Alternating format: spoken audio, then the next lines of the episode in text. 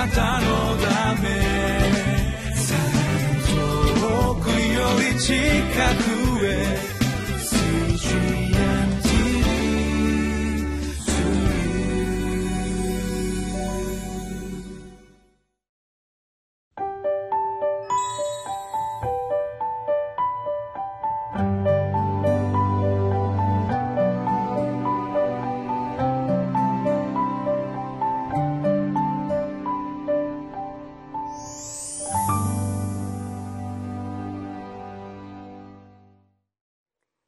こんにちは。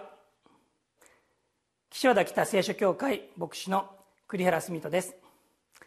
12月8日タイトルは「祈りを聞かれる神に祈りと賛美を捧げます」祈りとは何か。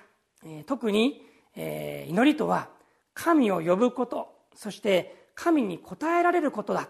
ということを今日は考えたいと思います。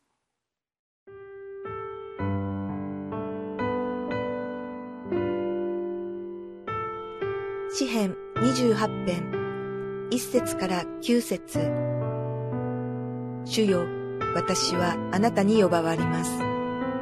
私の岩よ、どうか私に耳を閉じないでください。私に口をつぐまれて、私が穴に下るものと同じにされないように。私の願いの声を聞いてください。私があなたに助けを叫び求めるとき、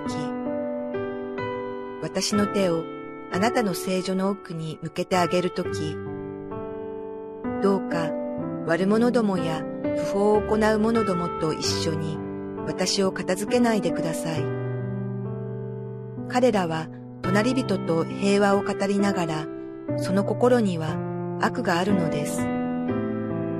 彼らのすることと彼らの行う悪に従って彼らに報いてください。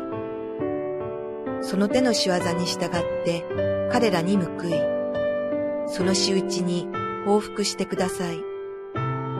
彼らは主のなさることも、その御手の技をも悟らないので、主は彼らを打ち壊し立て直さない。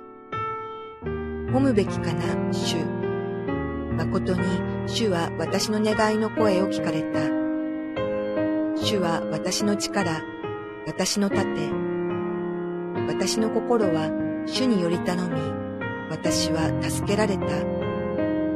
それゆえ、私の心は小躍りして喜び、私は歌をもって主に感謝しよう。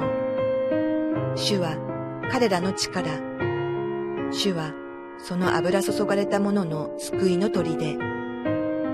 どうか、見民を救ってください。あなたのものである民を祝福してください。どうか、彼らの羊飼いとなって、いつまでも彼らを携えて行ってください。祈りとは、神を呼ぶこと、そして神に応えられることだと言いました。一節のところでダビデはもし主の答えが私に対する主の答えがなかったら私は絶望してしまうと言っています。主よ私はあなたに呼ばわります。私の弱よどうか私に耳を閉じないでください。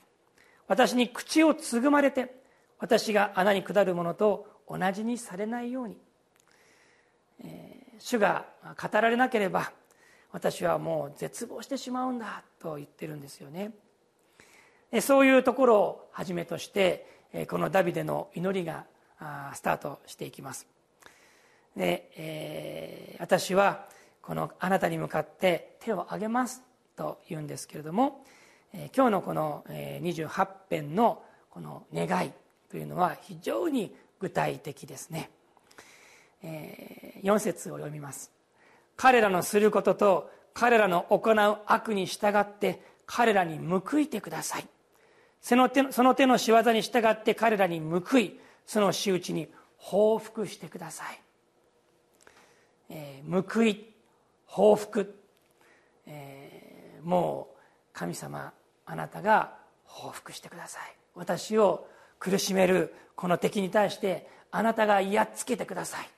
というふうに、えー言っています。非常に分かりやすいそのような祈りです。そして続けて彼らは主のなさることもその御手の技をも悟らないので主は彼らを打ち壊し立て直さない、えー、主よ神様あなたはきっとこのようにされますとまでダビデは言うんですね。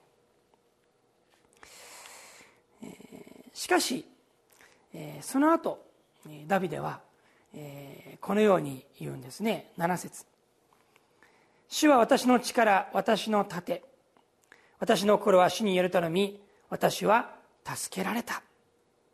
それゆえ私の心は小躍りして喜び私は歌を持って主に感謝しよう、えー、最初にあるですねやっつけてください。っていうそういうこの語調ではなくて、えー、私は助けられました。って言ってるんですね。敵が滅んだんではない。問題がなくなったんじゃない。その問題の中で助けられた。私は守られたと言ってるんですね。じゃあどこでそんなふうにこの祈りが変わったのか、えー、それは6節です褒むべきかな主。誠に主は私の願いの声を聞かれた。これですね。主は私の願いの声を聞かれた。これが何を意味するか。主は私の願いの声を聞かれた。ああそうか。ああお前はそうなのか。うんそうなのか。そうじゃないんです。それを聞いてその祈りにその願いに応えられた。その答えとは文字には表れていません。しかし祈ったダビデのその心の中に主の答えが主の語りかけがあった。だから私の心は主に言える頼み私は助けられた。まだ目の前の状況は変わってないかもしれない。でも私は助けられましたと言い切れる。それはこの祈りの中でダビデがその主の声を答えを聞いたからではないでしょうか。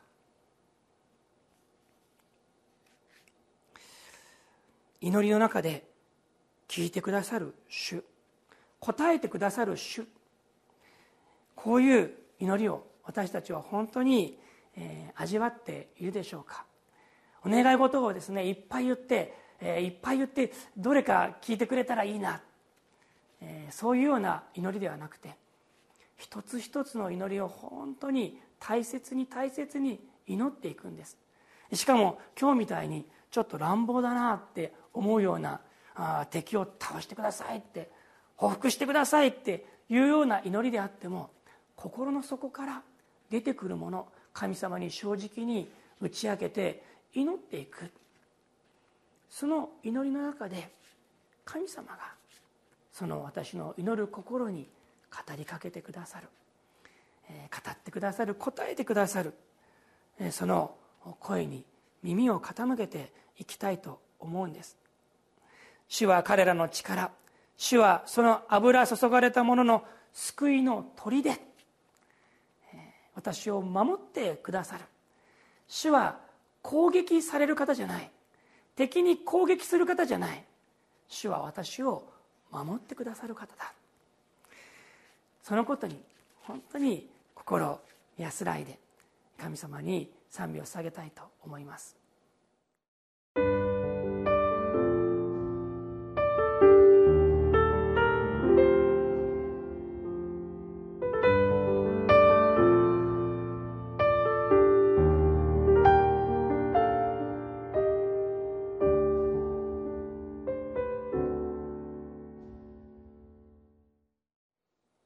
28編の最後の言葉をお読みします。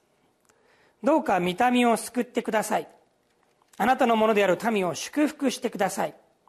どうか彼らの羊飼いとなっていつまでも彼らを携えていってください、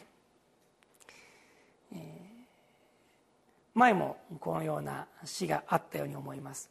自分と神様との関係祈りの関係そのことをまあ、言った後で最後にイスラエルを、まあ、前のところではイスラエルをって出てましたけれども今日では「見た目」っていうふうに出てきます「見た目を救ってください」って言っていますね。祝福してくださいとも言っています。今日は羊飼いとなってくださいとも言われています。でもこれらは全て全部ダビデが経験した。そういうことなんだ。ということを、えー、私たちは覚えたいんです。すなわち主に呼ばわってそして心の注いで祈ってそこに主が応えてくださって、えー、私を守ってくださるんだ。その確信に至った。それをもって主を同じようにこの民を救ってください。祝福してください。羊飼いとなってくださいと言っているんです。支援の23編の4節にはこう書いてあります。たとえ死の影の谷を歩くことがあっても私は災いを恐れません。あなた羊飼いなる主が私と共におられますから。災いはあるんです。